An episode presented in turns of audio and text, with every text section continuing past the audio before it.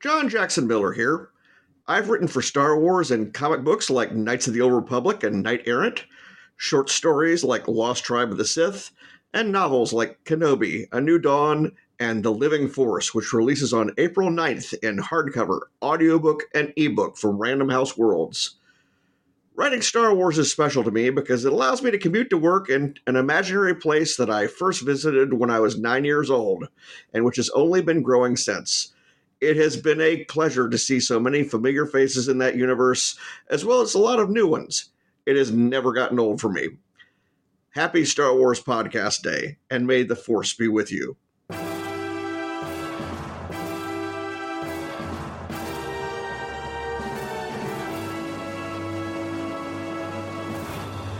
Hello and welcome to this special Star Wars Podcast Day episode of the Star Wars Book Community Podcast, and a very special welcome if this is your first episode with us today. I'm Johnny Maynard, better known to some for rambling about Star Wars stuff on Instagram as at Journals of the Will, but I'm just one of the four core admin folk behind the scenes and mics here at the Star Wars Book Community Podcast, and we're all here today. So let's say hello and introduce ourselves. Hello, I'm Chris, Star Wars Book Collector. Hi, I'm Dan, Vader's Castle Library, and I'm also here. And I'm also here too, and I'm Morgan, not a Force user. Fantastic. A full house of the core admin team here, the folk who make the magic happen at the Star Wars Book Community Podcast. Is that what we call it? Magic? Yeah, it's... So was it dark magic, secrets only the Sith knew? Yeah, when it comes to me and Chris, yeah, definitely. But thank you for joining us for this very special Star Wars Podcast Day episode of the show. What is Star Wars Podcast Day? I hear you ask. Chris asked me that just before we started recording. Why are we here? I'll tell you, Chris. Today, 7th of February, is Star Wars Podcast Day, and the anniversary of the very first Star Wars podcast, which launched way back in 1999. So this is the 25th, quarter of a century of Star Wars audio community content. Now, I don't think that that's related to there's a current podcast called Jedi Talk. I'm pretty sure they're not related.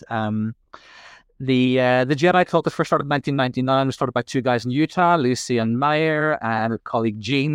And I guess that was coming off the back of the resurgence of Star Wars fandom after the special editions in 97, Phantom Menace coming down the pipe in 99. If anybody out there really wants more information about Jedi Talk, that first ever Star Wars podcast, strongly encourage you to seek out on YouTube an episode of Star Wars En Direct, French-Canadian Star Wars podcast from a couple of years ago, from the 2021 Star Wars Podcast Day. Those guys actually interviewed Lucien Meyer and talked all about Jedi Talk and that very, very first Star Wars podcast. I listened to it earlier today. Fascinating stuff. And it's just really cool to find out where Star Wars podcasting started all those years ago. In terms of what we've got in store for you today, I guess we wanted to celebrate what this show is all about, our love of Star Wars on the page, on our love for this community of Star Wars book and comic readers. So to that end, we'll have a couple more messages from Star Wars creators. We've really heard from the wonderful John Jackson Miller at the top of the show, who we love dearly. So we'll hear a couple more messages from Star Wars creators about why creating Star Wars is special for them. And we're going to have messages from listeners and Star Wars readers about why you love reading Star Wars. We say it often, this is the Star Wars Book Community Podcast. It's actually rarer that an episode is actually just the four of us talking to each other. There's usually, some of us maybe in combination, but more often than not, we're joined by other members of the community to chat about stuff. So we put out a call for voice messages from the community and got a great response. Dan, you know whose message I'm most excited about, don't you? I do. I'm excited about it as well because this is someone that I've been waiting to hear their voice for like 2 years. So I'm excited about this. Absolutely. Rural farm boy Thank you so much for listening and all your love and support on Twitter. You support so many Star Wars podcasters out there. But thank you for your message, and we're going to get to that at the back end of the show. I'll throw it into the mix. We're going to chat a bit about some of our favourite moments in Star Wars books and comics. We've each had a think and sort of picked five of our favourite moments from Star Wars books and comics. You know, rather than talk about favourite stories or books, everybody's had that chat before. But we're going to dive into some of those smaller moments. But before we do that, let's hear quickly from a couple of members of the Star Wars book community about why reading Star Wars is special to them, why they love reading Star Wars. We're going to hear now from Jason from This Dad Reads and the wonderful Paola, known to many on Instagram as Accidental Geek.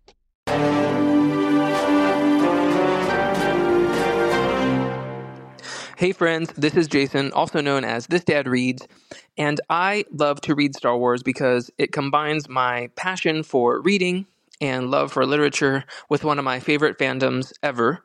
Plus, it just has so many options for readers of all ages, whether it's for my kids who, you know, are reading golden books or board books, all the way up to middle grade, all the way to adults who maybe have a passion for reading or just getting into books. There's just so many options. Comic book lovers, manga lovers. There's really something for everyone, and it just offers so many different options to dive into the world of Star Wars in the beautiful, wondrous, magical world of reading and books. So thanks for having me. May the Force be with you. Star Wars books are not just a portal for falling in love of a flirty bartender canon in A New Dawn, or melting your heart when Thrawn gives to Cherry the color marker in Chaos Rising, or subbing for like 20 minutes absolutely logically for a character you met 3 pages before in Light of the Jedi. It's not just how much these books give it to me as a Star Wars fan, how much obviously they allow me to discover more of the character that I know and the universe that I love, is how much seen I feel reading these books. And the connection, and even if the characters are messy and they are flawed, they all the time try to do better, to elevate and be kind and compassionate. And I think this is really the reason why I love to read this book so much, is because they are so masterfully connected with my human experience that make me want to be a better person.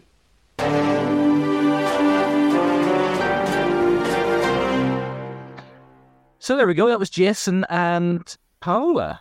Can I just say that, one, Jason should be on this panel because he's like the secret fifth Beatle of the group. One of us. Except he's got his own very, very good podcast to take care of as well. And second, can we get Paola on some episodes, please? Because her voice was awesome. I know. I really... Paola, we love you. We want you on more of our shows, please. Thank you. I loved what Paola was saying there about the ways that Star Wars connect to our human experiences and the power, also the power of the writing, you know.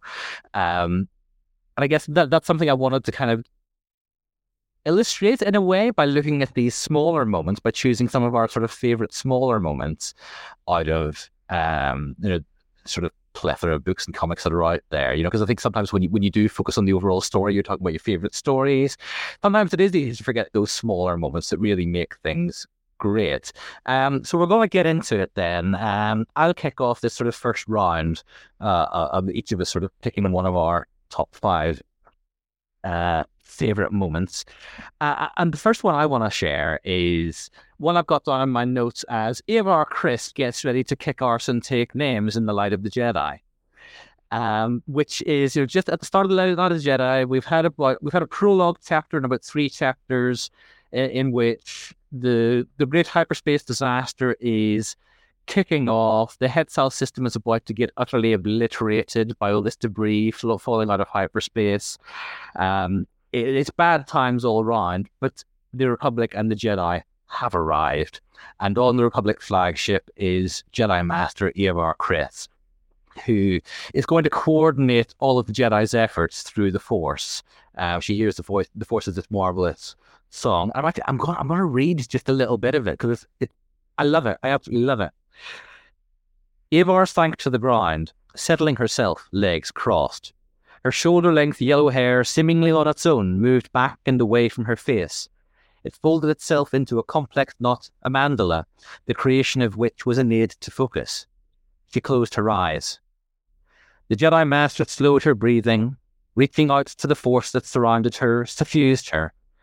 Slowly she rose, ceasing once she floated a meter above the deck. Around the bridge, the crew of the Third Horizon took notice. They nodded or smiled faintly, or simply felt hope bloom before returning to their urgent tasks. Avar Kriss did not notice. There was only the Force, and what it told her, and what she must do. She began. I just love that. That was the moment for me that I kind of thought, I want to talk about these books. That sort of ultimately, over the course of a number of months, led to me starting up my Instagram account because I'm reading this stuff and some of it is blowing me away so much that I want to talk about it. You know, just the idea of a Jedi Master so powerful that she can cross her legs, levitate, use the Force to tie her hair back, and then get some shit done. I love it. I love it to bits. Will always. It's going to take some doing, I think, to dislodge that one from my favorite moments. Yeah, that was a beautiful moment, Johnny. But I just would like to preface that I will not be doing such seductive reading for my picks. I was going to say though, I think that moment is a really powerful moment. But then the bit that directly follows it, where she describes how she sees the Force, and that introduces the concept of all the Jedi seeing the Force in different ways, which I think we've probably seen referenced before, but hasn't really been hammered home since the High Republic. I mean, with no spoilers, but the new book that come out today as we're recording this, Escape from Valor, one of the characters sees the Force as threads. Ooh. Which is like different threads with different colours and like that. Threads intertwine with people in relationships. And it's such a powerful idea. And the fact of Avar Kriss seeing it as music, as a song, is really incredible. I mean, it's not quite as badass as tying her hair while levitating, but it's still cool. I'm really looking forward to that book, even more so now. Johnny, I think I'm the logical person to go next for this one. Okay, cool. Because whilst you're talking about one side of everyone's favourite power couple, my favourite moment is the other side of everyone's favourite power couple, and that is an Elzar Mann, a selection of Elzar Mann moments in The Rising Storm. I found it very hard. When you asked what my favourite moments in Star Wars books and comics, the first thing I thought was just the entirety of The Rising Storm. And then I was just like... That's not the exercise, Dan. And then I was just like, well, how many cool things did Elzar Mann do in that book? And to be honest... He rode a dragon. There was that. There was him sort of, you know, battling with the dark side and touching the dark side to you know, in his anger. But I think... Getting caught with his pants down... Well, Johnny, that is my favourite moment. Is it? There's something so incredibly ridiculously human about Elzar Mann getting caught with his robes down. Well, that quote that we used for the Star Wars After Dark round in the quiz episode. Absolutely. I mean, to be honest, it is just like Elzar Mann's character is just a phenomenal character. Cavan Scott writes him incredibly well. But there's just something very... human about that moment that I think creates a character around Elzar who's completely different and completely unique from all the Jedi that we've got in that era. And after reading The Eye of Darkness, I now reflect back on Elzar Mann getting caught with his robes down in anger with him, because how could he do that to his one true love, Avar Kriss? So that, and the entirety of The Rising Storm that features Elzar Mann, is one of my favourite moments in Star Wars publishing. It's one of the top Riz moments. It's second only to that issue of Aphra where she like bangs three chicks. And we love Star Riz on this podcast. I've said it before and I'll say it again. I'm 46 years old. I only know about the word Riz because of you guys. But yeah, are we still doing Star Riz for Valentine's Day in a couple of weeks? Yeah. Bring it on. Bring it on. So that great pick, Dan. Great pick. Yeah, there are many moments in Rising Storm that I genuinely love, but oddly, that is one that really sticks in my brain. I always think of Elzar waking up in the morning when things are going down and the trousers were coming back up. Chris, what about you next? Well, I'm going to say one now. I think I'm going to ask for a collaboration from Daniel on this one because I think we both have this as one of our picks. So mine is not High Republic, surprisingly. I actually don't have any High Republic moments, weirdly, in my top five. It's from comics and it's from Darth Vader by Kieran Gillen. I can't remember the exact issue, Dan, if you might know it, but it's the moment where Boba Fett reveals that the pilot that shut that the young pilot that shut down the Death Star, his name was Luke Skywalker, and he reveals that to Vader, and then that's the moment when Vader realizes he has a son. And it's the most powerful, like, couple of pages and single panels you'll probably ever seen in comics. I mean, it's Gillen's Vader's not my favorite comic, but that moment is up there. That's such a good moment. I mean, Dan, you have this one as well, don't you? Yeah. I mean, this moment is so important. It happens twice. It happens once in Jason Aaron's Star Wars and once in Kieran Gillen's Darth Vader. More significantly in Darth Vader. It's more of a drawn out scene in Darth Vader. We have sort of the I have a son moment playing across both of them, but it's sort of continued up by an even more sort of badass Vader moment where he just says, I will have it all. It will all be mine. He cracks the window, like the he just stays stationary, and the window just the port. I think is he in the Death? No, he's not in the Death Star. It's after, isn't it? He's on the Executor or the Star Destroyer. Yeah, he is. Yeah, he just cracks. And it's such a good moment.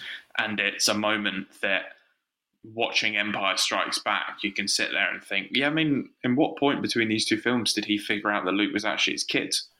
Because he didn't know that the last time around. I mean, we've spoken about it recently, haven't we, Dan? On one of the episodes. We have. And I don't want to start another episode shitting on Greg Pak's Vader. I'm not going to do that. But we use that as an example to highlight how important and how intelligent this moment is. Because if you're going to write a comic that's set between 4 and 5 and you want it to be impactful and important to canon, this is what you'd focus on. Whereas some of the more recent series aren't doing what you'd expect them to do. It's intelligent. It's brilliantly done. It's executed perfectly. It's a moment that I didn't even know I needed until I saw those panels. Yeah. I was shocked that I never even thought about that. Same here.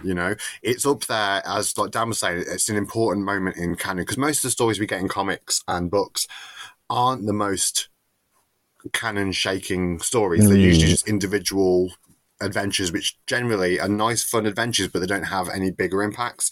This one does, and I'd probably say the moment in Bloodline where Vader, when Leia when it's revealed that Leia is Vader's child, I'd say they're probably the two biggest canon-shaking moments. Yeah. Oh, well, now you're just sneaking in extra picks, Chris.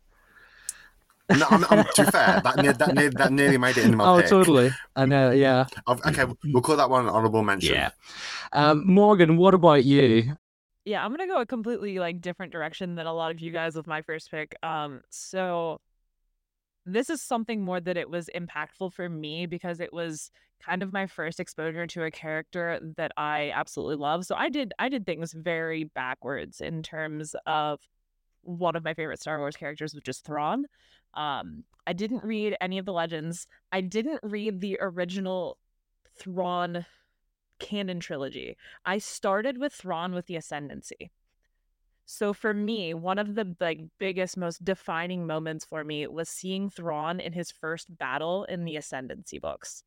Because of how meticulous and how cold-blooded and how sheerly calculating he is, and just seeing him be like, oh yeah, no, don't waste anything. That would be silly. That moment for me was just like, dang, this is what a villain is supposed to be that's not really a villain, but they're a villain.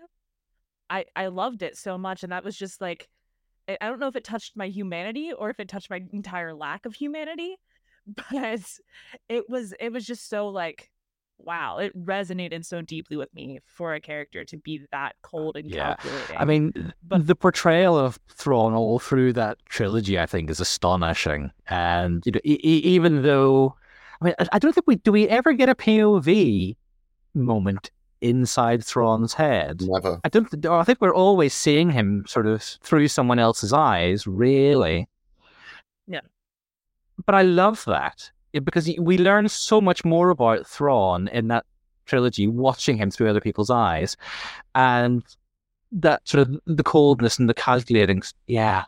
I also feel like that moment, for people that had read all the Thrawn books beforehand, those books, Ascendancy books, are probably the first books you get where Thrawn actually lives up to the potential that, you know what I mean, like that you hear about him all the time. Like in the Heir to the Empire trilogy, you hear about how he's this brilliant genius tactician, but they never really show it. Not really. Apart from like the drill ships, like that's the only moment really. And you do see it a bit in the Imperial trilogy, as they call it, but it's the Ascendancy trilogy where you actually see his tactical brilliance. Yeah. Which I find so exciting, because my favourite of the Thrawn books that in the Legends continuity, there's always been Outbound Flight, and it's kind of Outbound Flight still works more or less as a pretty solid prelude to what we're seeing in the Ascendancy trilogy. In fact, characters and situations from Outbound Flight are very strongly referenced in the second and third of that trilogy. Great pick, Morgan. Yeah, and I just also need to acknowledge for a moment that I just love that the French title of this book is Chaos Croissant, because it's Chaos Rising, and it just fills my heart so much. I will never get tired of that popping up on my Instagram feed. Every time I see it, it gets a like and a save, because... That's what I had for breakfast this morning. Chaos Croissant. Yep. Amazing. All right, let's dive in then to the next batch of clips from our voice messages from our listeners, members of the Star Wars book community. Next up, we're going to hear from Jacob, who's joined us on Legends Library before, and from Nick and Carmelo of Nick and Mello's Hyperspace. So let's hear from those guys.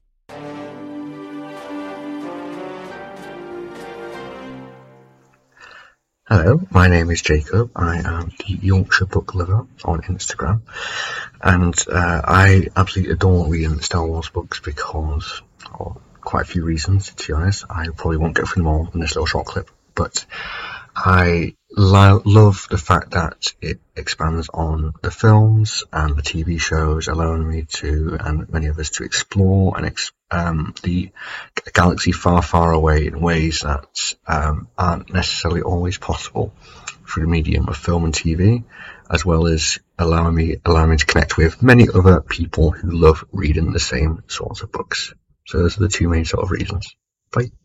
Hello, my name is Carmelo Estrich. I am the author of Star Wars Multiverse, and I am one half of the Star Wars podcast, Nick and Mello's Hyperspace.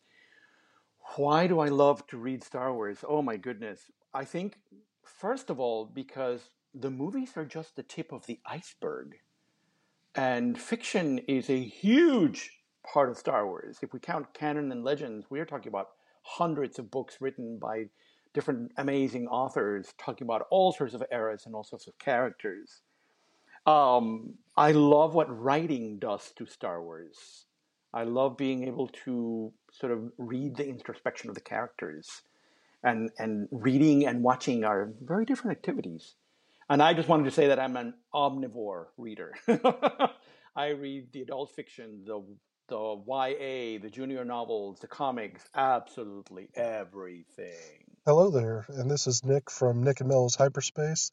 Wanted to say thank you to the fine folks at Star Wars Book Community Podcast for allowing me just to briefly talk about why I love books and comics so much. And when you're listening to this, of course, it'll be Star Wars Podcast Day, and there are many great Star Wars podcasts out there that dive into books and comics, and I think that's really why I love Star Wars books and comics so much, is because Star Wars, of course, started on the big screen, and we've gotten so many great television series since then, but there's something different about a Star Wars novel or a Star Wars comic where we get to spend time with characters and get to learn their inner monologues and get to see big events that we won't have time for on the screen. We get to find out, you know, the galaxy's reaction to Vader being Leia's father, or we get to see Luke's journey in the comics to becoming a full Jedi Knight. And it feels so rewarding if you're reading and keeping up with all this material.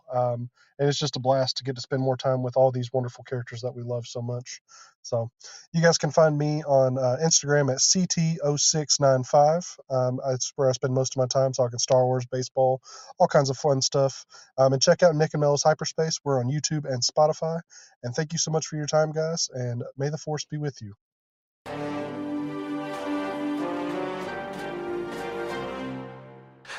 All right, so that was Jacob, Carmelo, and Nick there. Thanks, guys. Good to hear from you. And looking forward to having you back on the show at some point, each of you. Thinking particularly about, I think both Carmelo and Nick, interestingly, touched on it in their messages there about sort of character introspection and the opportunities that books afford us to explore characters' interior lives. I think that that's something that I find fascinating about reading Star Wars on the page. I don't know about you guys. Yeah, definitely. You get a lot more of characters' inner thoughts and monologues when it's in a book. And I think comics do an incredible job of exploring what goes on in a character's head, both through the artwork and what they can be thinking sometimes. Yeah, absolutely. Without further ado then, let's jump into some more of our favourite moments then. Chris, what about you? Okay, so this one here is one, again, it's another comic one, and it's not so much a big moment that a lot of people will sort of remember as such, but if you're a comic fan and you've been reading them every week, every month, then it's just, this moment is a testament to incredible character work. So my moment is from the most recent run of Dr. Aphra by Alyssa Wong, and it's from issue 31. Now, if you've been reading the comics, you know they've done a lot of crossovers. So they did the War of the Bounty Hunters, Crimson Raid, Hidden Empire, all of that. And Aphra's part in the last two crossovers of that was something to do with the Spark Eternal. And it was this big storyline that ran on for like at least... Dan backed me up here, about 10 issues, would you say? Yeah, at least 10, yeah. At least 10 issues. When it all got resolved and Hidden Empire finished, the next issue was just a sort of a decompressing moment where all the characters had their sort of emotional conclusions, now the big one's done. And it was the moment where Sana and Aphra...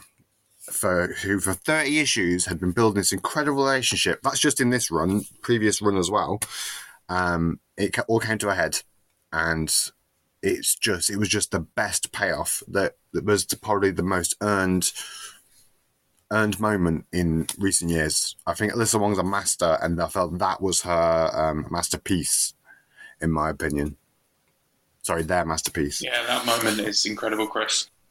I think we've talked about this one quite a lot on Comics Roundup. And I mean, we always talk about how good Aphra is on Comics Roundup, but that's incredible. Just to be clear, are you guys talking about that awesome panel with Aphra kissing Sana? Yeah. That's the one. Under a tree. Under a tree, yeah. Yeah. It's almost like sort of a slightly sort of Buddhist tree of enlightenment. Just like, you know, this wonderful moment of ascendance. It's not only just that, it's the whole entire issue 31. Like, everything's been so serious and just all this. And then issue 31 is just they're on the ship again. And it's everyone just couples off. And it sounds ridiculous. And on paper it is ridiculous. But it's done so well. Like... everything is earned, and that panel is so good that it appeared in another miniseries, San Staros. Oh, I'd forgotten it popped up there. That panel's used again in another comic. Yeah, it pops up there too. Fantastic. So, what was Dan's comic moment though? Well, yeah, I mean, I thought it would be a good time for me to follow on from that one because I have a comic moment as well. And when Johnny was talking about Well, when Johnny was talking about what Nick and Carmelo were talking about in terms of being able to see inside a character, there's no moment, I think, where you literally see inside a character more than Chris. I'm not going to say anything weird here. Volume 4 of Charles Soule's Darth Vader, where Darth Vader builds his fortress. And that the whole volume is incredible. I mean, there's no surprise here. I like Vader's Castle. It's sort of in the name. But the moment in which Vader sort of enters the world of the Force within his mind, and he goes into the Force through this weird gate. It's very weird and mythic and Forcey, but it's awesome. And the artwork is absolutely incredible because you see what Darth Vader looks like in the Force and how there's still little bits of good in him fighting, but at its core, all that's left is evil. And I think it's one of my favourite moments because, yeah, he builds an awesome castle, but B, you learn more about Darth Vader from that single issue of Charles Soule's comic than you do from probably the entire prequel, Dan, original trilogy and everything else. How tempted were you to just say all 25 issues of Charles Soule's Vader? I mean, yeah, I mean, pretty much my answer is all 25 issues of Charles Soule's Vader. I mean, but, how did you narrow it down to that one moment? I narrowed it down to that one moment because that's the moment that is literally seared into my brain as one of the coolest piece of artwork by Giuseppe Camunccioli. You see, for me, it's Jocasta Nu with a lightsaber bazooka. Oh, that's just me. I mean, yeah. I do like the sort of lightsaber sniper rifle thing. Yeah. But me and fellow shitboy John, who is on Comics Roundup with me and Chris all the time, it is our favourite moment. We talk about it a lot, and yeah, had to be mentioned. Great shout, Dan. Great shout, Morgan. What about you? Another favourite Star Wars moment from books and comics? I'm to look at a clip that looks at the interior life of a character, but more so backstory and further expanding upon a character that was one of my favorites on screen. And I'm talking about Jen Erso here. Jen is like the quintessential Star Wars badass woman for me. And reading Rebel Rising and seeing the time that she spends growing up with Saw Gerrera is just so deeply impactful for me personally, because it really gives us that background as to why she is the way she is once we reach the point when she's in Rogue One. And in particular, I'm thinking of her sparring scene that she has shortly before everyone takes off on one of the final missions before she's left behind, and just how that showcases how underestimated she is and how even though she's this little tiny girl, she can still kick ass and take names. Not only is she brilliant and does she develop all of these really crazy, intense skills, but she also can physically beat up on people. And that gets reflected later on throughout the book. But I just think that scene where we see her fighting and absolutely just decimating someone it's great. Absolutely. I mean, that whole book, and I know we're not picking whole favourite books, but that whole book is still, I think, my favourite of those Rogue One tie-ins, and those are all exceptionally good tie-ins. It's the strongest amount of tie-ins, I'd say. It really is. It sits so well together as a nice body of tie-in stuff. But yeah, seeing Jin's upbringing, seeing what that was like, basically being brought up with a bunch of guerrilla fighters, she's amazing stuff. I mean, do you know why Rebel Rising was kind of overlooked for the longest time? Tell us why. It was released the same day as Thrawn. Oh, really? Yeah. So it was obviously the first Thrawn canon book was probably the most anticipated Star Wars book in years. That and probably The Jedi are the two biggest ones. That's a terrible, terrible piece of marketing. Yeah. That blue man hogs a lot of attention. Why would you do that? Yeah, but obviously Rebel Rising afterwards did gain a lot of cult status, and I started seeing a lot of attention brought to it. But then The High Republic came out, and everything else kind of faded into the background then. Yeah. Great book, though, Morgan. Wow. Good. And I guess, it's my turn then, isn't it? Yeah, Johnny, we got to hear yours. Come on. Yeah, I know. What is my next pick then? You know what I think it is? It's got to be thinking about folks' interior lives, and it's not a happy quote, but there's a lovely moment. Lovely's maybe not the right word, but there's an amazing moment in Last Shot by Daniel Jose Older. One of a couple of moments actually that really jumped out to me when I was reading it, and surprising because DJO does this sort of fanciful, whimsical take on Star Wars a lot of the time. But peppered into Last Shot, there were a couple of beats between Han and Lando and sort of Han reflecting on various things. Just really hit home really hard. And this is one where they've just encountered some Alderanians. And Lando has just sort of shut off the transmission where they've been talking to these Alderanians. And this is Han and perspective. Han felt a familiar sadness open in him. It was the same one that rose whenever something happened to Leia that reminded her of watching her home planet explode into a million particles from the deck of the Death Star. She would perform and perform, smiling and pretending everything was okay, and only Han would know that she was slowly falling to pieces inside. And then they'd finally make it home and she'd collapse, stare at nothing for hours, and slowly, grudgingly, let Han comfort her and bring her tea. And then the tears would come, and Han would hold her as she heaved and released, and that's when, inside, he'd be breaking too, piece by piece, with no idea how to put himself back together, let alone his grieving wife. Damn. Yeah. I mean, I don't know about you guys, I was not expecting that in a whimsical Daniel Jose Older book about Han and Lando having one more huzzah, when they should be at home settling down, really hard-hitting stuff that sort of really shines a light there, both on that we've never seen Leia really give into her grief in that way. She's always holding herself and quite poised, but then an insight into Han, and I love that little idea at the end of that section as well, where Han has no idea how he can put himself back together, let alone look after his grieving wife. Just this little kernel, this idea of a gap between them that he doesn't know what to do. He doesn't know how to bridge that divide. I don't think anything quite explains as to why they're separated in The Force Awakens better than that. There.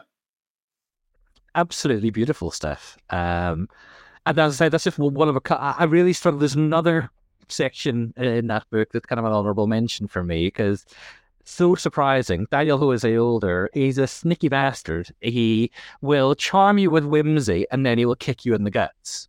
I don't think any book has affected me emotionally as much as Midnight Horizon by Daniel Jose Older. So absolutely, I understand it completely. Is anyone else disappointed that I didn't copy Johnny and read out the Elzar Mann passage? Unsheathed his lightsaber. Sorry. Right. Before things descend into chaos anymore, let's hear from the wonderful Justina Ireland about why writing Star Wars is special for her.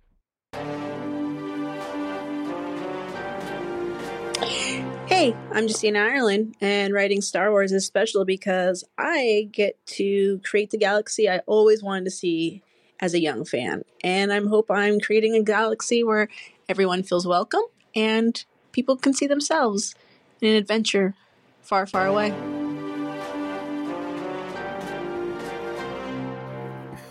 Yeah, so I've obviously I can see myself in Diva Lumpup.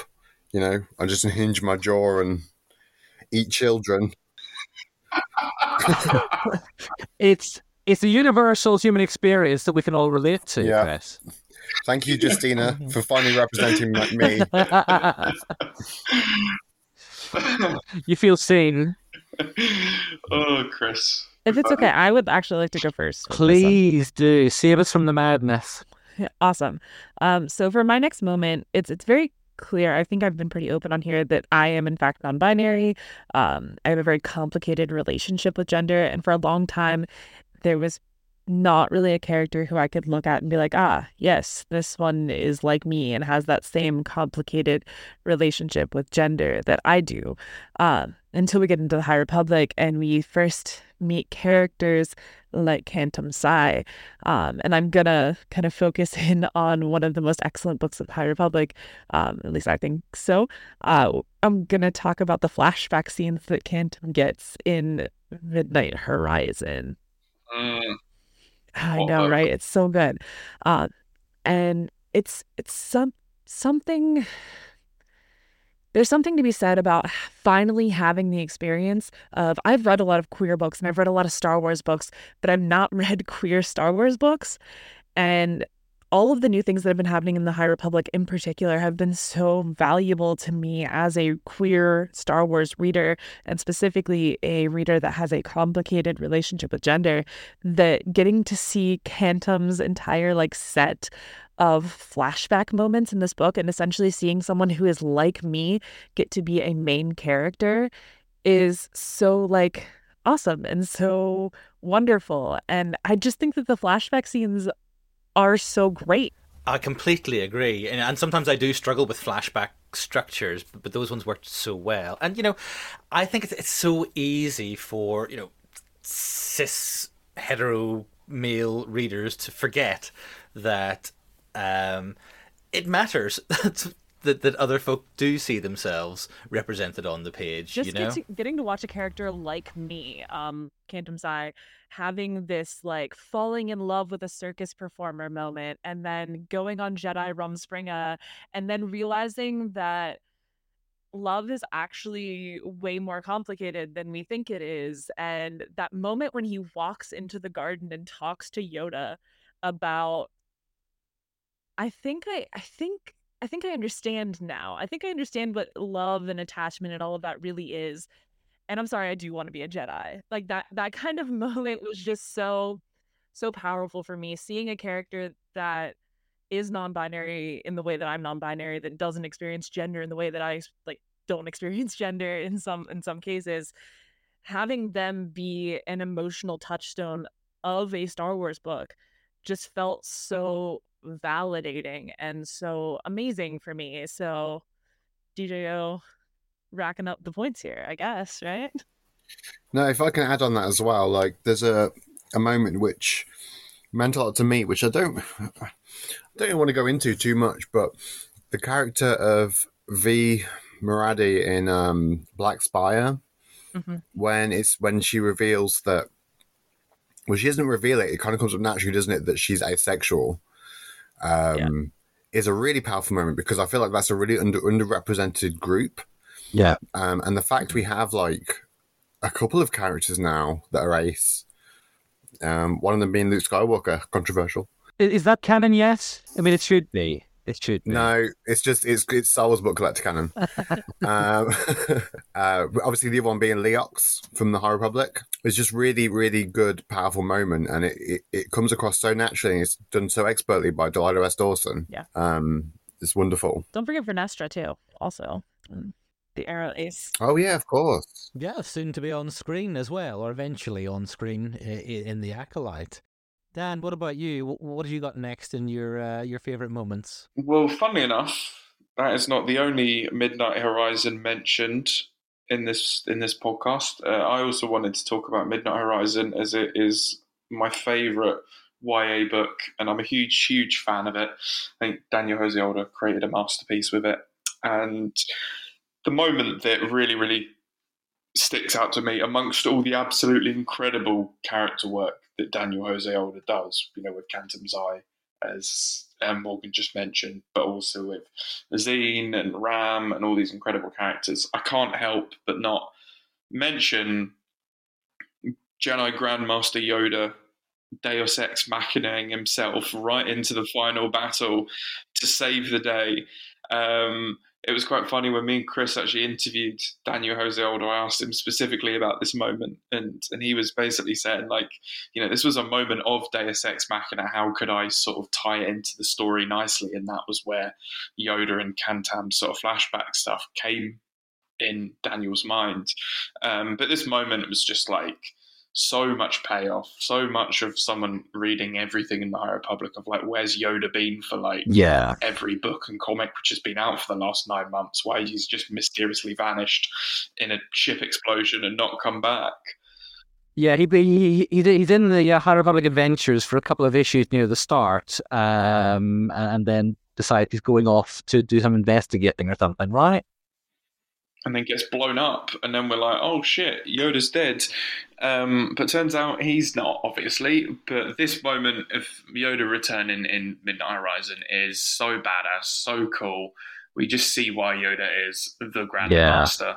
And it's just such like a fist pumping, hell yeah moment. And DJO writes it so damn well. It's the Star Wars prose equivalent of that moment in Attack of the Clones when Yoda hobbles into the hangar to take on Count Dooku. And they've done a little sort of wizards battle of the with the Force and everything, and it's lightsaber time. And for me, that's one of my moments watching Star Wars in the cinema when I saw that for the first time. Of just pure glee, absolute glee. I had a huge smile on my face, just like a silly schoolboy. I think that's why that moment connects so well with me, Johnny, because I was a kid when I went to watch Attack of the Clones, and I vividly remember being a gleeful child at seeing Yoda leaping around, sort of making his weird little Yoda screams as he bounced around the walls. And that was a huge moment for me as a young Star Wars fan. So I think having another badass Grand Yoda entrance, but sort of through this horrible fog of war and the Nihil and all that sort of stuff, it was just so powerful and so incredible. And because it was right down to the wire. It was so well written. It was one of those absolutely okay, we are not getting out of this. I don't think we can get out of this. Well, is this going to be another one of those? Everyone is dead. It's the High Republic. Everyone's going to die. No way. Yoda's here, and there's a green light in the distance, and Yoda is here to save the day. Great choice, Dan. Great choice. Okay, well, I think it's my turn again. This time, I've gone to Claudia Gray, and it's another one of those. It's another one that I can just read you a quick snippet. And the first time I read this, it didn't take me by surprise because it was mostly plastered on the back cover of the book as well, at least a good chunk of it. But it's a beautiful passage. So this is Qui-Gon Jinn and Rael Avaros, two former apprentices of Count Dooku. They're having a sparring match. They've had some differences of opinion. They've talked a bit about how Dooku has left the Order and has lost faith, and Rael Avaros is clearly sort of on a similar trajectory. But he says to Qui-Gon, it doesn't really matter which side we choose. And Qui-Gon Jinn says to him, and I'm not going to do Qui-Gon because I can't do Qui-Gon, but I might slightly channel my inner Liam Neeson. It matters, Qui-Gon said quietly. It matters which side we choose, even if there will never be more light than darkness. Even if there can be no more joy in the galaxy than there is pain. For every action we undertake, for every word we speak, for every life we touch, it matters. I don't turn toward the light because it means someday I'll win some sort of cosmic game. I turn toward it because it is the light. Just that lovely little distillation of what it is to be a Jedi, what it is to try to be a good person in a world that's full of not good stuff. What it is to try to be a positive Star Wars fan surrounded by so much hideous discourse. Sorry, Johnny, all I'm now thinking about is Liam Neeson in Taken saying that quote over the phone and then finishing it with, I will find you and I will kill you. I have a very particular set of skills. Uh-huh. I choose the light everywhere I go. I mean, that's quite a famous moment now, though, isn't it? It is. It's kind of a vanilla choice. It sort of feels like a vanilla choice, but I couldn't bump it from my list. I feel like I've heard you read that a few times, Johnny, so I understand your your obsession. It's one of those moments, though, that like has translated to your more mainstream fans. Yeah. Like I've seen posts from like, you know, your movie fans, your TV show fans, your collectors, your merch people and stuff that don't read the books. And they constantly use that quote. Because they've read the back cover. Probably, but it's just the power of Claudia Gray, you know? She's the goat for a reason. This is true. This is true. Oh, totally, totally. Actually, that quote from Qui-Gon has just reminded me of the voice message that we got from the wonderful Alex Taylor, Books Trigomaticus himself. So let's actually hear from Alex now.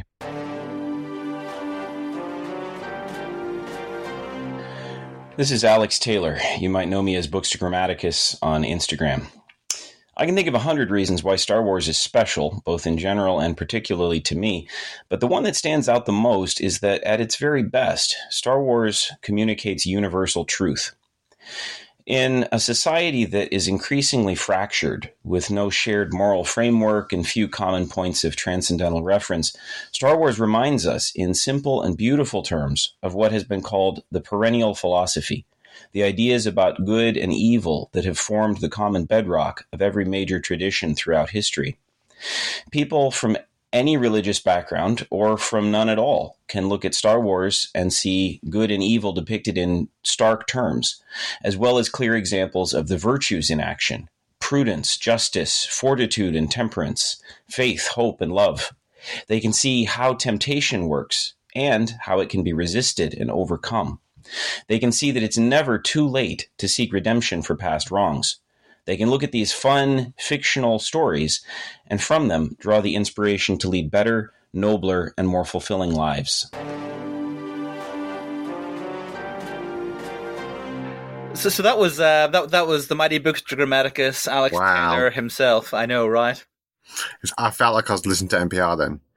I would listen to a whole Star Wars podcast from Alex in that NPR style. I'm not going to lie to you. Does he read canon? I think we should get him on the canon catch-up. He does dip in and out of canon. He's a Legends fan. You know, he's been reading Star Wars for a very long time. But I think he does dip in and out of canon. He finds some stuff there to love. I feel like that would balance out me and Dan. Yeah. What one Alex? Does one Alex equal two, one Chris, one Dan?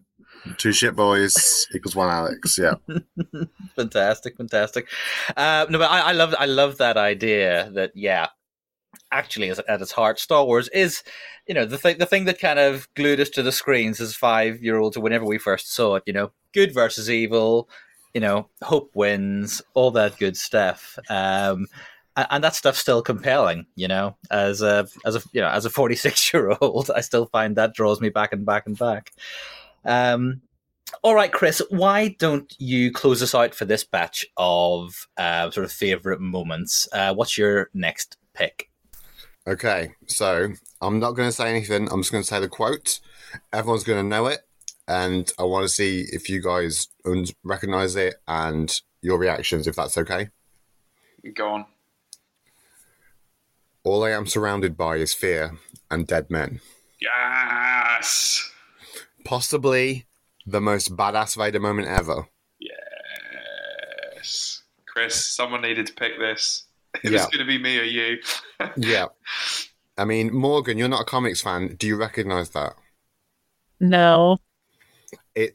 You're not that far off it from what you've read, actually. It's from the first ever Star Wars crossover ever, well, canon, Vader Down. And it's this moment where, I mean, we've spoken recently about how Gillen's Vader's so good because it's not a series about Vader being badass and powerful and kicking ass.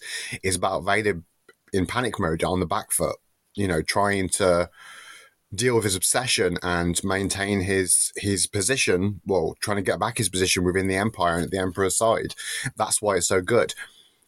Until you get to Vader Down, and then Vader has the most badass moment in anything. Movies, you can talk about your Rogue One hall scenes all you like. This is the moment. Yeah, I mean, should we just shove it into context in case there's people listening who haven't read this? Like, Vader has crashed on a planet. The rebels have gone in after him. He's on his own, surrounded by, you know, essentially an army of rebels. They've got sort of their equivalent of tanks and cool guns pointed at him, and they basically say, "Darth Vader, surrender, you know, you're surrounded." And then he says what Chris said, all I'm surrounded by is fear and dead men, and proceeds to wipe them all out. Yeah, and one of them looks exactly like Nicolas Cage. It's really weird. Yeah, he tells Darth Vader to put the bunny back in the box, I think. Yeah. Honestly, Google that moment, Vader down, you'll find it a million images of it, because everyone loves this moment. Is it Deodato, the artwork, Chris? Oh, mate, I don't know things. Okay, sorry. You're the artist guy. I'm the artist guy. I'm not very artistic. No. But if you do it, look at it, because the main rebel that it shows the face of is obviously Nicolas Cage. Fantastic. It's not your fellow Lorca who likes to trace faces that you're all always ranting. I know the art's far too good for that. Yeah, it's Mike Deodato Jr. He's a big Marvel mainstay, that man. Good artist. Stuff. Oh, great pick, Chris.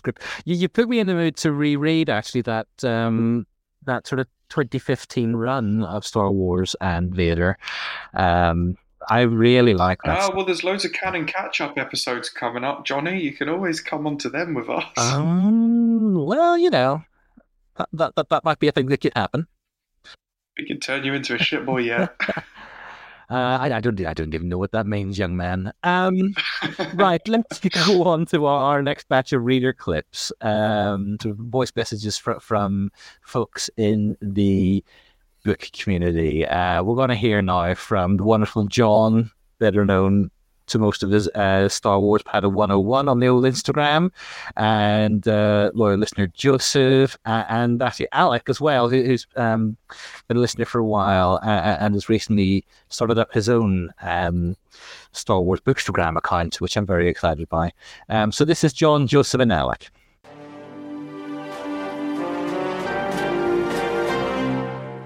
Hey, this is John, also known as Star Wars Padawan 01 on Instagram and Threads. Why do I love reading Star Wars? I love books, I love Star Wars, so it's a no-brainer. Combine them both and it's just fantastic. But really though, it's the characters. Anytime you read a book and you don't want it to end because you want to know their story well beyond the last page, then you know it's a fantastic book, and Star Wars books do not disappoint when it comes to that.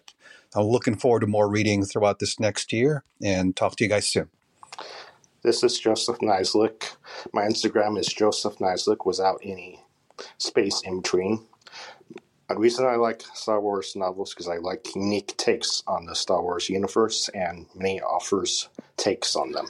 Hi, my name is Alec. I run a Star Wars Instagram called The Force Bookworm, where I am currently reviewing the Legends books and comics as I read through that timeline, as well as canon sprinkled in every so often when I have the time.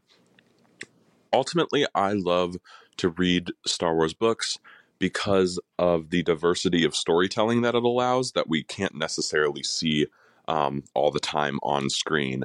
So I love the super serious stories, like when we have the Alphabet Squadron, but I also love when Star Wars gets really weird, like in the Dr. Aphra runs, and even controversially in the Screaming Citadel arc. So I just really love how the page gives far more opportunities for diversity in storytelling, and almost feels more like Star Wars to me than the movies and shows sometimes do. All right, so that was John, Joseph and Alec. Thanks for your messages, guys. Good to hear from you. I really liked what Alec was saying there, actually, towards the end, about that variety in the canon. You have a real difference in tone. You know, you got the traumatized bunch of characters and something like Alphabet Squadron, and then you've also got, you know, lightheartedness and the whimsy of DJO and others that we've talked about as well.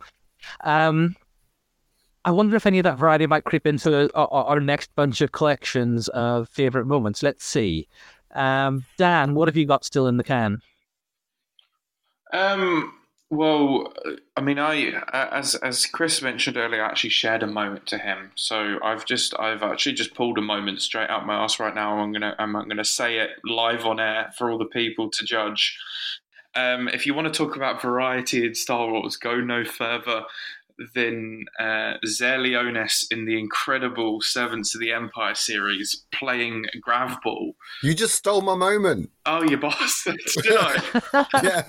Wait, was that on your list? No, I changed one of them. But it's fine. Shit! Let's share this moment, Dan. Let's share it. Guess we're sharing way too many moments now, Chris. Get a room. Yeah, I know. Well, yeah. I mean, it's no surprise that me and Chris have both picked something from Servants of the Empire, is it? It's like the best series of kid books. That's basically a YA masterpiece. Yeah. In one. And, you know, if you want variety in Star Wars, you know, Star Wars has that unique ability to take any genre that exists in the real world, any film that exists in the real world, and shove it in Star Wars literature, and it still works. And the first book of the Servants of the Empire quadrology is, you know, it's a quartet. Yeah, or a tetralogy. I think you can have a tetralogy. That's four. Not according to the Alien franchise. Yeah, that's a word that doesn't exist. No. It doesn't. What was I saying? It's basically just an American football film, but it's a high school teen drama, sports drama in Star Wars. Yeah. And it's incredible. And it's better than every teen sports drama ever that I've watched. Oh, okay. And that, Chris. I would argue that it's the best Star Wars book. I don't care. I can see arguments for the Service of the Empire, 4 books put together. Name one book that's better than it. There's not one. I genuinely think if I was allowed to count the 4 as one book, which I'm not because they're 4 separate books, but if I was allowed, it would be my favourite singular book, yes. Yeah. I think that's fair. That's why it's criminal that it hasn't been collected between the covers of one single volume. Or it's criminal that like no one knows of it. We're doing honest work to try to get it there, though. Yeah. This podcast. Yeah, like no, honestly, like every time one of us posts about it in the community, how many comments do you get where it's like, "Oh, I've never heard of this before. I'll check it out," and then all of a sudden you see them being like, "Oh my god, this is the best book ever!" And then in their comments, "Oh my god, I've never heard of this. I should check it out." I'm pretty sure it was one of your posts that brought it to my attention. I did a top 5 most underrated books and put it as my number 1. I think that's when you saw it. Yeah, I mean, I may have sort of seen it on Amazon listings and sort of dismissed it as some weird sort of kid book that tied into Rebels or something and forgotten about it, you know. But preaching the gospel and spreading the love of Servants of the Empire. Maybe we'll get that reissue one day. Preaching the gospel and throwing the grav ball. If I can add on to the Servants of the Empire, another great moment. Again, it's a character moment, so not groundbreaking, but just the moment when the relationship between the 2 main characters, Zer and Moray, breaks down in such a mature and real way in a fucking kid's book. Oh, man. My jaw was on the floor. These books aren't even pitched as YA. They are pitched as middle grade. They are definitely skewing at the older end of middle grade, you know, because of the relationship stuff, I think. It's just... Just the emotional maturity of the characters, though, and the emotional maturity of the writing about teenagers, I should say, is so good. Jason Fry is a master. Yeah, I mean, not to mention the entirety of the 3rd book is an analogy of Nazi Germany inside a kid's book. I mean, it's absolutely incredible. Yeah. Indeed. God. You know what? I think it's my turn, and I don't have anything to make it better. Because my next pick is actually, I'm back with Claudia Gray again. I didn't do this deliberately, but she's popped up twice now on my list. This is in Leia, Princess of Alderaan. I'm not going to read. You'll be glad to hear. There's a beautiful moment later in the book when Leia is now in her parents' confidence about their work with the rebellion and sort of fomenting rebellion, planning, strategizing, organizing. against Palpatine and the Empire. And they do this under cover of having these dinner parties. And, you know, for the longest time, Leia has really resented these dinner parties where she eventually gets shut out from that adult world and doesn't know what's going on behind closed doors. She's now in that world at one of these parties. Mon Mothma is there, all of the other sort of key figures from the Senate that Beale and Breha Organa are working with are there. And all of a sudden, out of nowhere, Grand Moff Tarkin appears and comes to dinner. And it's just this beautifully awkward, tense dinner party scene in a YA novel where everyone is terrified that he knows something and that's why he's there. And they're desperately trying to think of ways to distract him or deflect and sort of allay his suspicions if he's onto them, because they're all super tense and freaking out. And Beale and Breha manufacture an argument about Beale supposedly having an affair with Mon Mothma.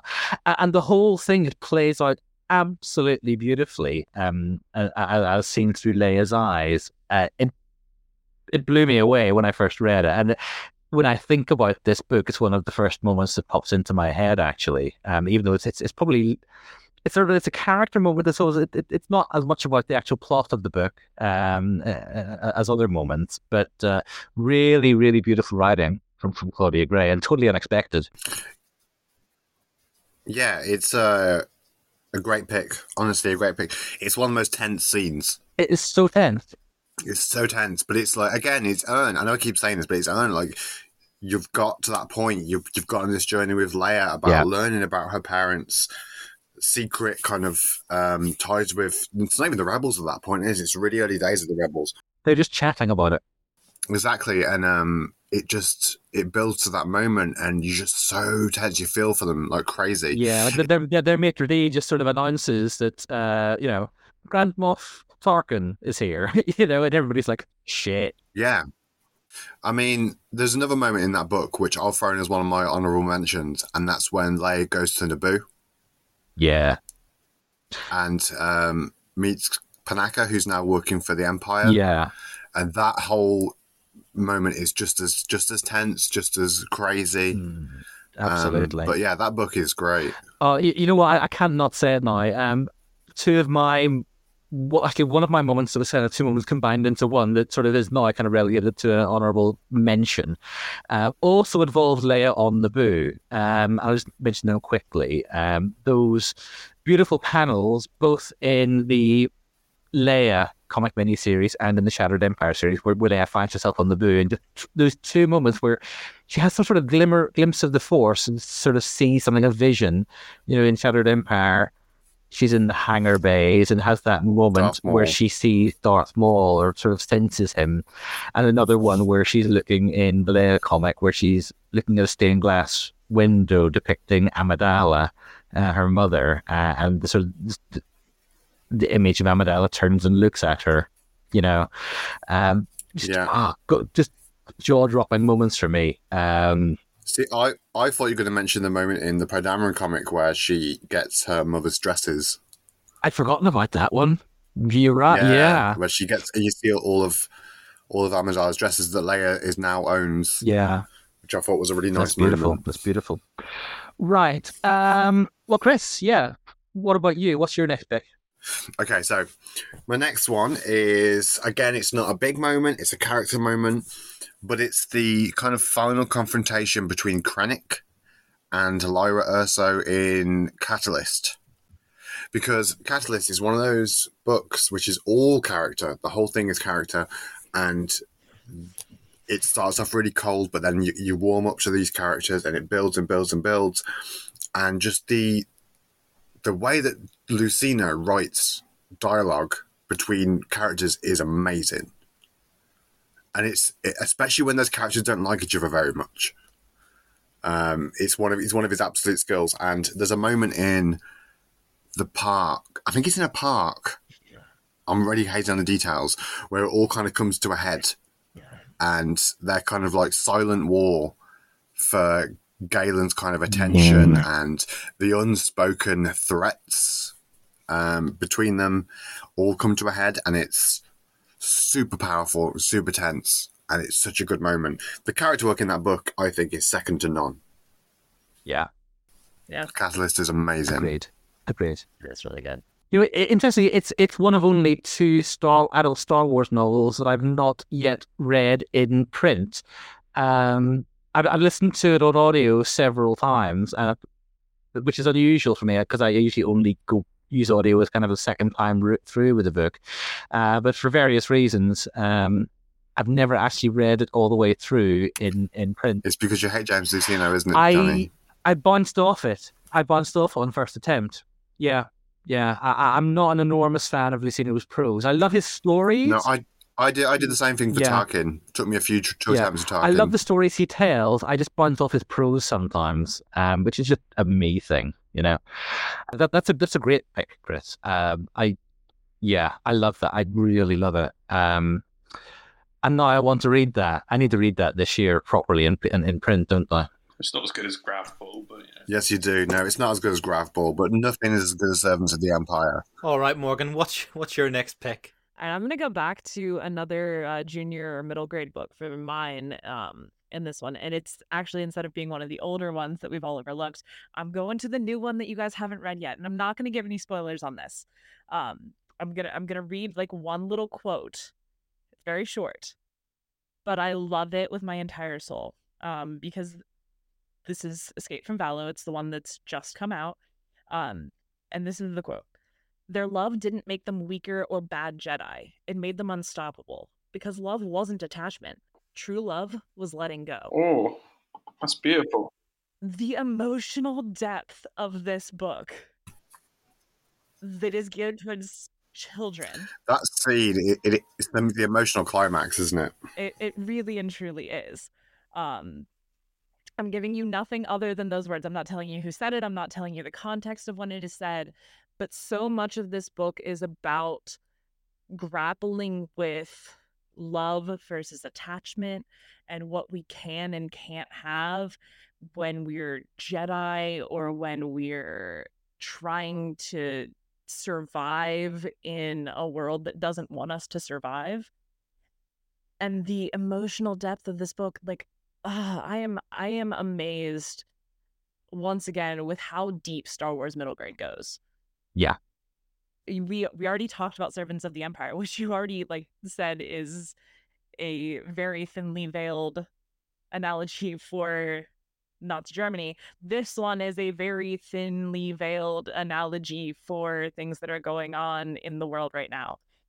Things like the Ukrainian occupation, things like what's going on in Gaza at this point, and that it's very, very poignant. And just, I love how even in a book that has so many silly moments, and when you guys finally get to reading this one, you'll notice that there are a ton of very silly, funny moments in this book, but there's also this absolute depth of emotion, and this depth of really emotional maturity from characters that are 12, 14, 16 years old that you don't expect, but maybe now you do, because that's what Star Wars does for us. I love that about Star Wars books, and I love that Star Wars middle grade does that as well. They said, they're saying, look, we're going to target a bunch of stories to middle grade readers, but god damn it, we are still going to make them think about the world, you know? Yeah, it's amazing. I think I've told you guys before, my 9-year-old is reading all of the Star Wars middle grade books in The High Republic. And he is so excited because he just started this one. And I'm excited to read it with him and kind of like this is how the real world is sometimes too. And having those conversations and allowing Star Wars to help facilitate those kind of conversations is just kind of awesome as far as I'm concerned. Yeah. Are you going to let him read The Rising Storm, Fallen Star? Not yet. We have to wait until he's driving for those ones, I think. Yeah, you might just have to cover up the lines about Elzar Mann's robe. Throbbing robe. Right, on that bombshell, let's... Can I just add on to that quickly, though? I agree, because the darkest and most powerful moment in The High Republic, in my opinion, is in A Test of Courage, which is the first of those middle grade books. Imri actually turns to the dark side in that book. Yeah. Legit turns to the dark side and kills people. Mm-hmm. Yep. Yeah. And everyone's like, it's fine, he's all right now. Yep. Yeah, he's not off to remedial Jedi classes with Orla Jereni, isn't he? And that book is about, yeah, it's about grief. Like, it's the most powerful sort of message about dealing with grief. Yeah. And it's a middle grade book with about a character with green skin. Yeah. Yeah. I love it. So good. Anyway, back to your regular scheduled program. Totally agreed, Chris. Totally agreed. You know what? I actually, I need to go back and reread Test of Courage, because I think I read it in such a rush that I didn't fully appreciate at the time quite how powerful it was and is. So I definitely need to have another listen to that or another read of that at some point soon. Next up, we are going to hear from two more Star Wars creators. We're talking about The High Republic there with The Test of Courage. We're going to hear now from a High Republic author and indeed an artist who's contributed to many of the High Republic comics. We're going to hear now from the wonderful Lydia Kang and from Ario Anindito.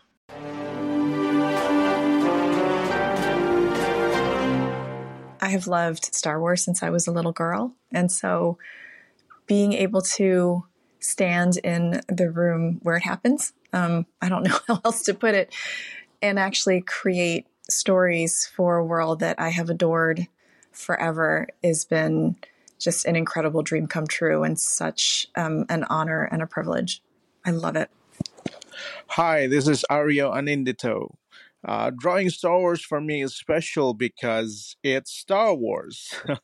I'm a huge fan, and especially because I'm drawing Star Wars The High Republic, I got to co-create new characters, new planets, new monsters, new droids, new spaceships, and I'm working with such a solid team, and I got to meet wonderful new friends all around the world. The readers, the High Republic fans, they're all amazing. And, you know, drawing Star Wars, it's such an unforgettable experience. I got to draw lightsaber battle. I got to draw Jedi initiation, Jedi riding Rancor. It's unforgettable. It's just such a treat for me as a comic artist and as a fan to be in a Star Wars universe and to draw them in the comic books. I'm so happy doing it. Lydia Kang there, cementing the title of nicest person in Star Wars. Every single time I've talked to her, she's been wonderful. Yeah, yeah. Every single time. She seems lovely. She seems lovely. Hopefully, we'll get her back. We'll get her back to re-record the now fabled lost Lydia interview. Don't you make Dan cry? Sorry. And also, here's a question: How embarrassed are we that we've been mispronouncing Ario's surname for the last couple of years? Pretty embarrassed. Yeah, I've met him as well. Yeah, but I mean, as well as every time me and Chris have mispronounced Ario's surname, it's been in us saying that he's one of the best artists working in Star Wars right now. So he's one of our favourites. I think he'll hopefully forgive us. I mean, if we're talking about amazing Star Wars moments, let's throw one to Ario right now. Honourable mention, splash page, how Keith Trenner sees the Force, how Avar Kriss sees the Force. Oh my God. This is the best splash page in Star Wars. Do you know what I'm talking about, Johnny? Yeah. Do you remember that moment? In which volume of Phase 1 is it?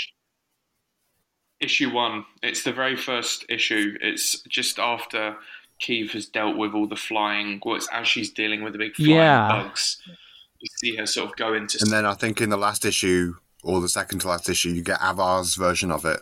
Yeah. This is one that I actually remember, so it's one of the flowering comics that I read.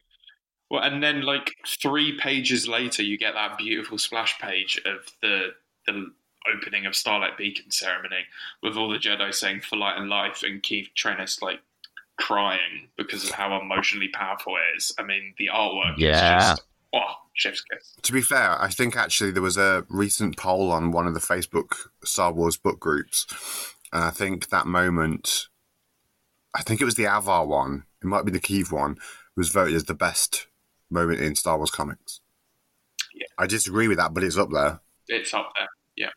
Yeah, it's interesting. It's had a big impact for sure, hasn't it? Yeah, Arrow's artwork is phenomenal. Good stuff. All right, let's dive in then to the last of our sort of favourite five picks. You know what? I'm going to kick off this one. And this one's kind of topical insofar as it, from the end of Dark Disciple, which is a book that's got a lot of attention in the last week or two, for reasons that you're all aware of. And if you really don't want to be spoiled, if you just come into this book now and if you really don't want to be spoiled for how it ends, I'm literally just about to read the last couple of paragraphs. So maybe just skip on a couple of minutes and we'll catch up with you there.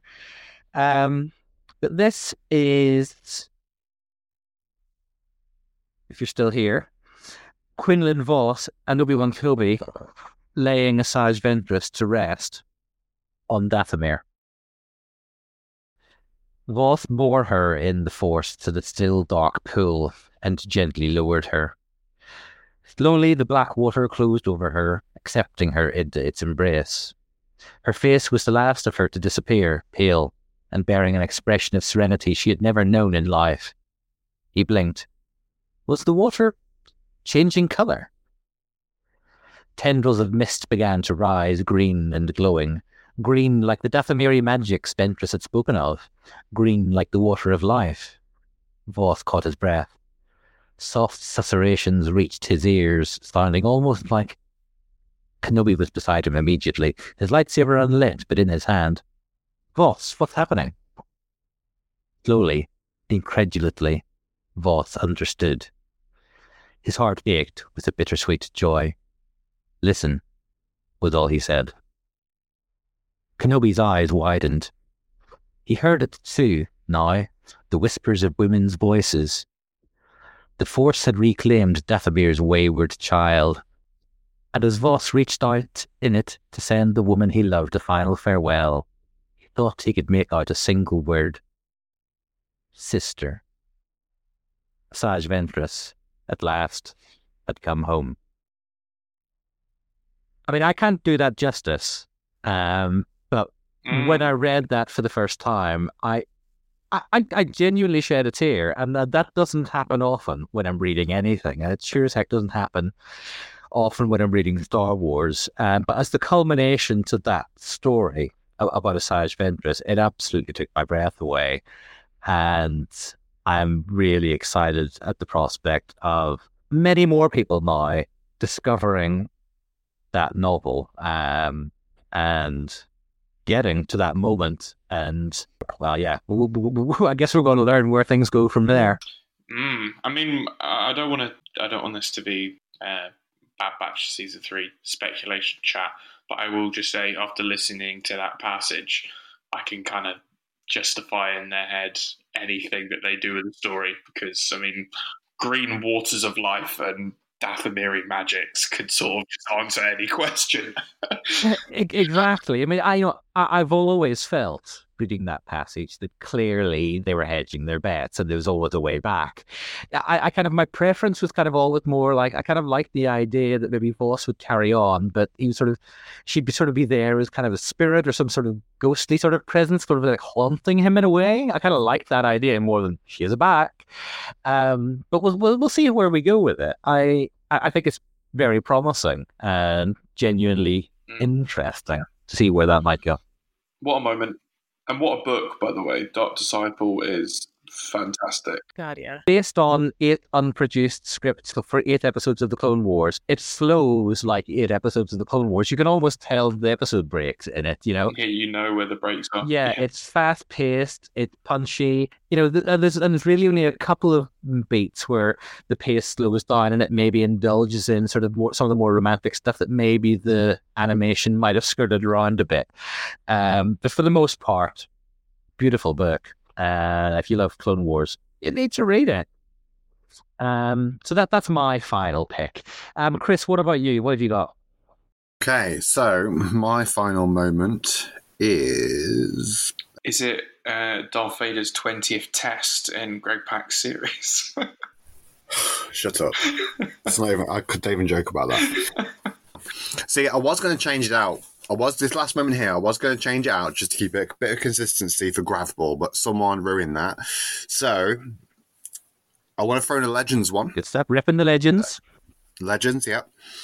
And it is the final fight at the end of the second book in the Darth Bane trilogy, Rule of Two. And it's the moment when Bane and Xana have gone to the Sith Lady Temple thing, and the Jedi, who we've been reading about for essentially a book and a half, it all converges, and they finally get there, and the Jedi get absolutely massacred, and it's brutal. And you think, hang on a minute, all the heroes have just died in this one scene, and there's still another book to go. What the hell? And it's incredibly powerful. It has this really cool moment with the Sithorian Jedi doing battle meditation, but like on a small scale, not like on a ship battle. And it's just probably one of the best written fight scenes that I can remember. It's just, if you like action, it's the one. Yeah, and it's impressive insofar as there's a lot going on, right? You've got Bane engaging one or two of them, and you've got Xana engaging one or two of them, you know, and you've got another Jedi over in the corner who's sort of using force meditation to help the Jedi. You know, it's a multifaceted thing that's constantly shifting and moving, and you never once lose the thread of where you are in the fight and where other people are at. And when you're not following what's going on with Bane, your tension level about what's going on that you're not being told is kind of rising. Then you come back, and then you're worried about what's going on with Xana, and then you come back. It's wonderfully done, and it's ridiculous in the way that only Legends Star Wars can be ridiculous, where everyone's super powerful. It's basically like a Dragon Ball Z episode. Yeah. Do you know what I mean? Everyone's just charging up and doing big, powerful moves and stuff. But it's just really cool because obviously at this point, Bane has his full obelisk armor on. Yeah. Which, if you don't know, are like these little crustacean creatures who he lets take over his whole body because a lightsaber can't penetrate them. Again, Legends ridiculousness, but it's wonderful. It's a really, really good moment. And if you're going to read any Legends, it probably should be the Bane trilogy because it really is as good as everyone says it is. Yeah, that's not a bad shout. Yeah, and you know me, Chris. I think you had your reservations maybe about it as well. You know, I had my reservations going into the Bane trilogy, knowing that they're the kind of books that seem to be sort of a bit of a magnet and a touchstone for a certain kind of fan. You know who?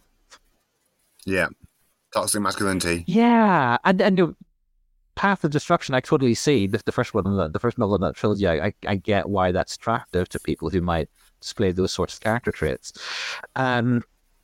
But they're really good books, and I can't begrudge them that. You know, they're crackers. No, and they never. Carpishan never romanticizes Bane. He never makes him the hero. Do you know what I mean? Like that's the difference. Like I feel like the way that people worship Sith Revan is the more problematic thing, whereas Bane, people have latched onto him because he's a Republican, because he looks cool, and because he's the one that created the Rule of Two. But none of that comes from the material. Yeah, the material is always incredibly well balanced with Bane, and it's really well written. Yeah, great pick, Chris. Great pick. Morgan, what have you got? So for my last one, I'm not going to make anything happy. I'm going to go for a moment that's not necessarily a favorite moment, but a moment that had me feeling a lot of emotion. Is it when they lost Gravball? No, it's not Gravball. I'm going to go back to the High Republic, and I'm going to specifically look at Path of Deceit. So Path of Deceit, obviously, there's it seems like such a cute little fun book. And then you get to a moment at the end where it's not a cute little fun book anymore. Understatement. Yeah. I think we all know, and I don't know, is it a spoiler at this point in time if I talk about what happens at the very end of Path of Deceit? Like, the book's been out for a while, right? Like, I think it's... I think so. I think you've got to say, and if you don't want to be spoiled for the shocking ending of Path of Deceit, skip forward a couple of minutes. Spoil it. But yeah, go for it, Morgan. I think everyone that wants to will know what happens will Kevmo what happens, so... That's fair. All right. So at the very end of the book, we have our character Kevmo Zink, who ends up being basically turned into a husk and calcified by one of the force-consuming creatures that seemed to plague our Jedi in the High Republic era. And I distinctly remember taking my book, screaming no, and throwing it across the room at the wall, because I was so upset, because you had there was such a cute story and the emotional payoff. It was crazy. I've never had that visceral reaction before. Yeah, that's not how you end a nice little YA novel about a Jedi falling in love with a cult member. Nice, yeah, flower girl, right? Is it right? Yeah, it's crazy. Rather stands unite. Yeah, no, I mean, like, and honestly, I think part of the thing that's seeing how Marta reacts to it and seeing, like, experiencing all of this with these characters, and then in the end, it's just like, well, they're dead now. We're just gonna completely destroy them for you, and it just, I'm still reeling from that. Yeah, another heavy hitter from the YA/junior stable, right? Honestly, this book is so expertly done. It's gorgeous. It's a perfect book. And then this end that is just so excruciating and horrible. It makes you throw the book. Just wraps it up nicely and makes it a wonderful, terrible book. Oh, yeah. I'm slightly jealous because I didn't think of this moment, because this is my High Republic moment as well. And the way people talk about Loading Greatstorm in The Rising Storm, or Statman Geos in The Fallen Star, they hit me. They were emotional, but Kevmo in Path of Deceit was the one, because I was totally invested in the love story leading up to that moment. Yeah, totally. And the heartbreaking thing is that moment, but the super heartbreaking thing is Marta's reaction to it afterwards. How it pushes her further down her dogmatic, ridiculous path. She doubles down every single time. Yeah, and it's heartbreaking.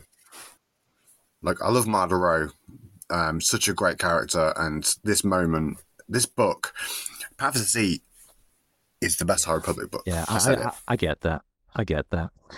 Okay, so we've had Asajj Ventress's funeral and a Jedi Padawan getting turned to stone. This final batch has kind of got a definite downbeat vibe going on. Dan, can you save us? Well, to be honest, I mean, the thing that I've got written down could save us, but I actually kind of don't want to save us. So I'm actually going to just talk about what the real heartbreaking moment that made me lob my book at a wall, and that is the ending of The Rising Storm.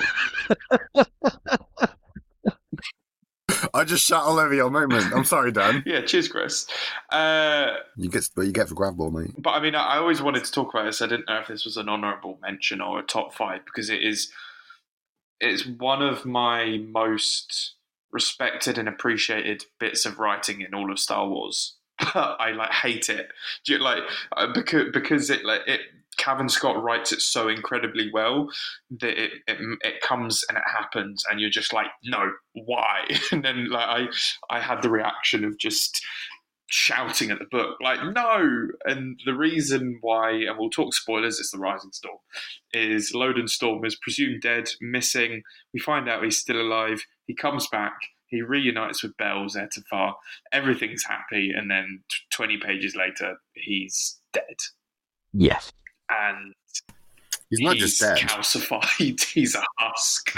Yeah. He is completely turned to stone and crumbled away into dust.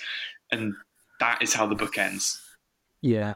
The thing I love about that passage in particular is that it's some sort of weird, amazing writing alchemy that Cavan Scott has given us enough information about what's happened that we kind of understand. So we sort of understand, but we still don't have a picture in our minds of what this thing is, what's actually happened. all we know is he's dead, but it's not confused. It's written in a way that we can still follow the story, but we haven't got a fucking clue exactly what happened. Yeah. If you know what I mean. We haven't really seen the Nameless. We don't really know what it is. Absolutely. But it happens. It's clear that something has happened and that the Jedi are having trouble perceiving it, etc. I think all of the writers actually tackled that really, really well, which is fascinating. But this is the first moment, isn't it, John? Yeah. That this happens. Yeah. And it is still stays with me to this day. Like, I still remember being sat in my old bedroom reading this book and getting to that final moment and being like, holy fucking shit. I was so ready to write a review on Instagram about how much I adore Cavan Scott. And now I have to write a review about how much I adore Cavan Scott, but also why. But no, it's an incredible moment. It is a heartbreaking moment. Yeah. And to be honest, I think a lot of, there's a, sometimes people will talk about, the shock factor of the High Republic, but I think this is way more than this. And this is, a credit to be given to Cavan Scott here. This sets the stakes of the entire High Republic era. It sets the stakes of the villains, Markion Rowe and the Nameless. They don't have to do anything else, but that single moment of Loden Greatstorm dying tells you that the High Republic is serious about its villains, and this is a serious era with actual stakes. And because of that, I think it is a moment that deserves to be held up in a hall of horrific fame. Yeah, absolutely. And then after we got it in prose, we then get treated to that really shocking panel in the comic run where we see Loden husked. Yeah. But yeah, DJO was just like, why don't I just get an artist to draw it as well? I was like, why? We don't need to see this again. They're evil geniuses, but they really are geniuses, these High Republic writers. They know what they're doing, and I'm here for it. Yeah. All right. I'm conscious of the time. Before we get to the end, let's listen to one more batch of voice messages from the wonderful folks out there in the book community. We're going to hear now from Connor and from Christy, both of the Book Ascendancy podcast, and from Eddie, who's more of a YouTuber.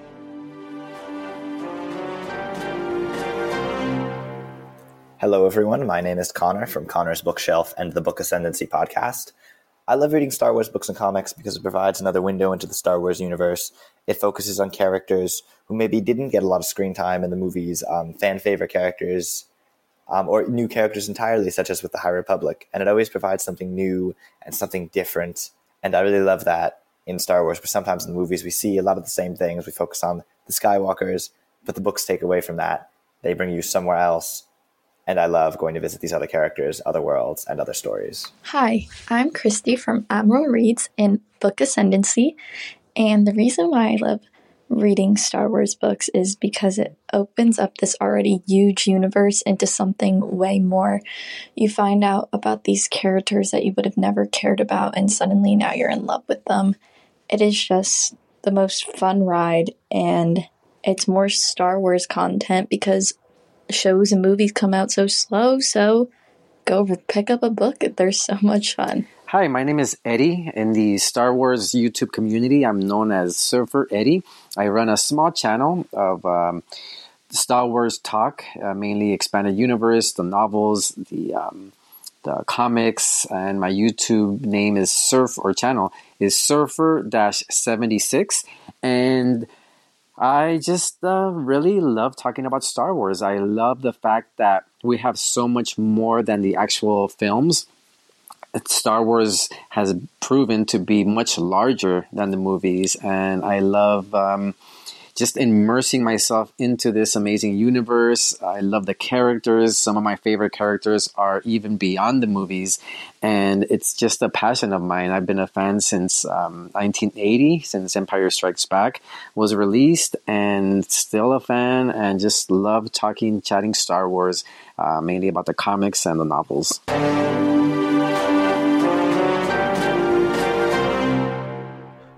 Okay, so that was our very good friends Connor and Christy, both of the Book Ascendancy podcast, and Eddie. And, you know, I guess talking about how Star Wars, you know, really Star Wars books and comics can explore new territory and characters beyond the screen.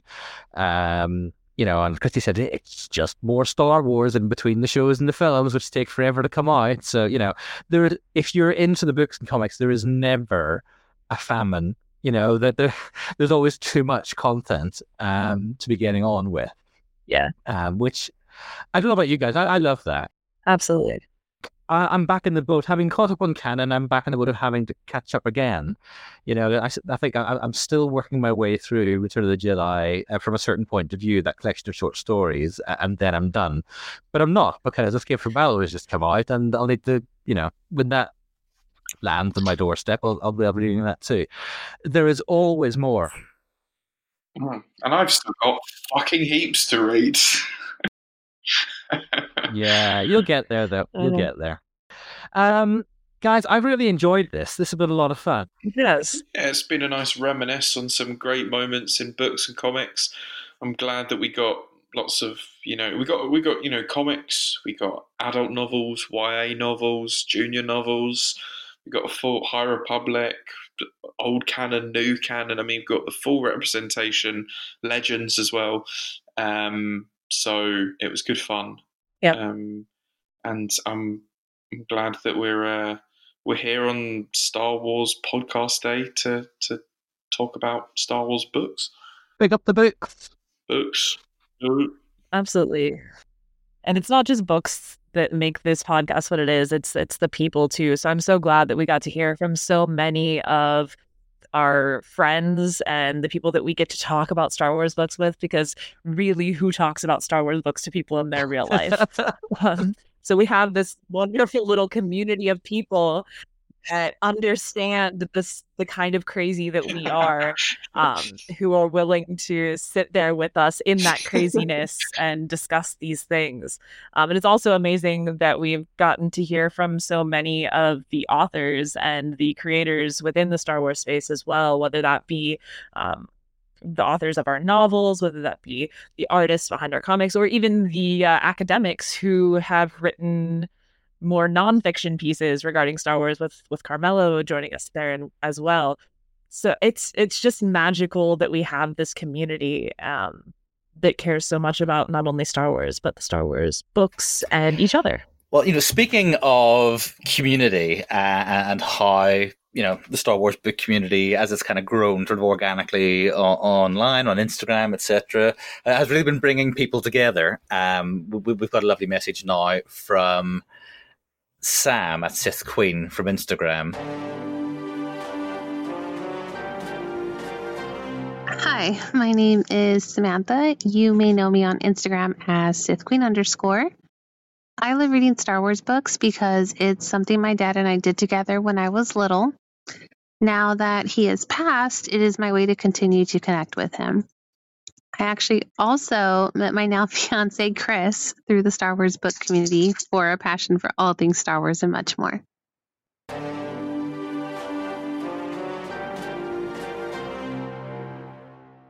Yep, that's my fiance right there. Woohoo! Oh my gosh, Chris and Sam, I'm so happy for you guys. This is awesome. I love this. We love love. Yeah, she's all right.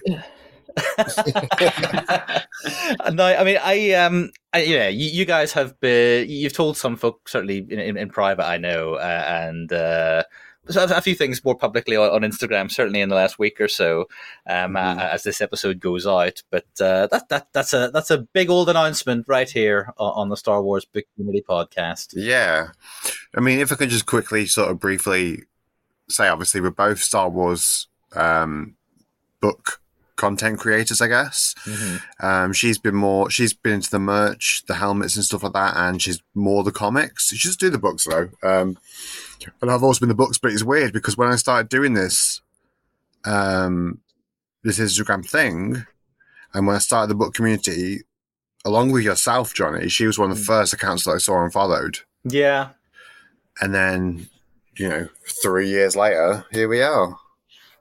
Fantastic. So are you going to elope and have a secret ceremony by a lakeside on Naboo? Yep. She'd fucking love that. This is the only bone of contention between us. She's a prequel girl.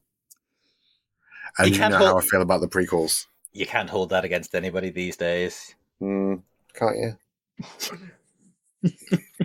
No, she's amazing and I love her. So yeah, thank you, Johnny. Congratulations, guys. That's amazing news. That's amazing news. Yeah. I'll happily be the protocol droid or the astromech droid standing as witness at the lakeside there. Alrighty then. So we're nearing the end of this very special podcast day episode. We've got one final message from loyal listener, Rural Farm Boy, and I'm really looking forward to having Rural Farm Boy, hey there, RFB, close out the show. It was a beautifully simple take on why reading Star Wars is special. So we can't wait to share that with you.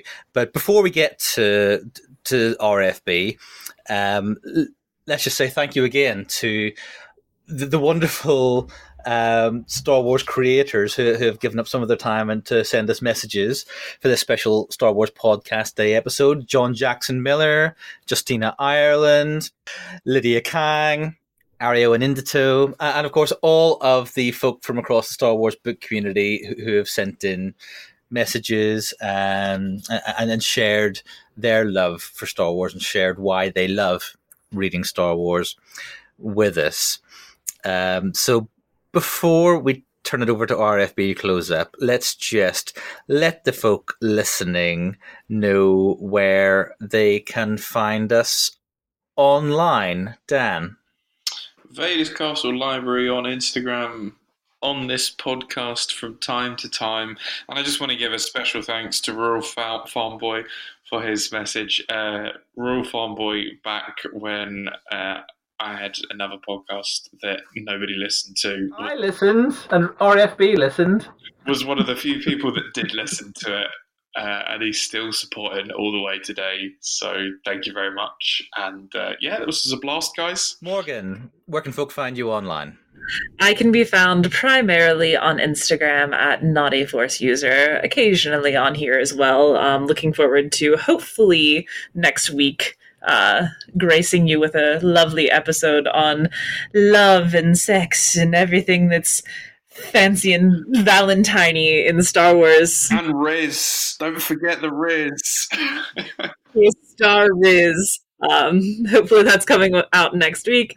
I'm also trying to do other social medias, but it's mostly just Instagram at this point. And finally, Chris, where can folk get you? SW Book Collector on Instagram, Threads, and Facebook. Super. And of course, you can find me on Instagram and Threads as at Journals of the Wills. That's journals with an S and wills with an H. And you can reach out to the whole podcast team on all the usual social media channels. And there you're looking for at SWBC Podcast. And of course, keep those pods set to subscribe, folks, because coming up on Friday this week, we've got Comics Roundup. Next week, we've got Canon Catch-Up. On Monday, we'll be looking at Star Wars Volume 2, Showdown on Smuggler's Moon. Wednesday, we've got that wonderful Star Riz episode, that special episode for Valentine's Day. Star Riz. Friday next week, we have got Legends Library returning with our first look at the Knight Errant series by John Jackson Miller. Lots to look forward to in just the week ahead, and more to come after that. We're going to close out this special Star Wars Podcast Day episode of the Star Wars Book Community Podcast with the words of Rural Farm Boy. Take it away, RFB. Howdy, Star Wars Book Community Podcast friends. This is your listener friend and Twitterverse friend, Rural Farm Boy. Or maybe as Dan and John might know, most podcasters call me RFB. With my message on why I like reading Star Wars books, Well, I'm more of an audio listener, if that would count, I would think, in some shape, fashion, or form. Why? My reason's very simple.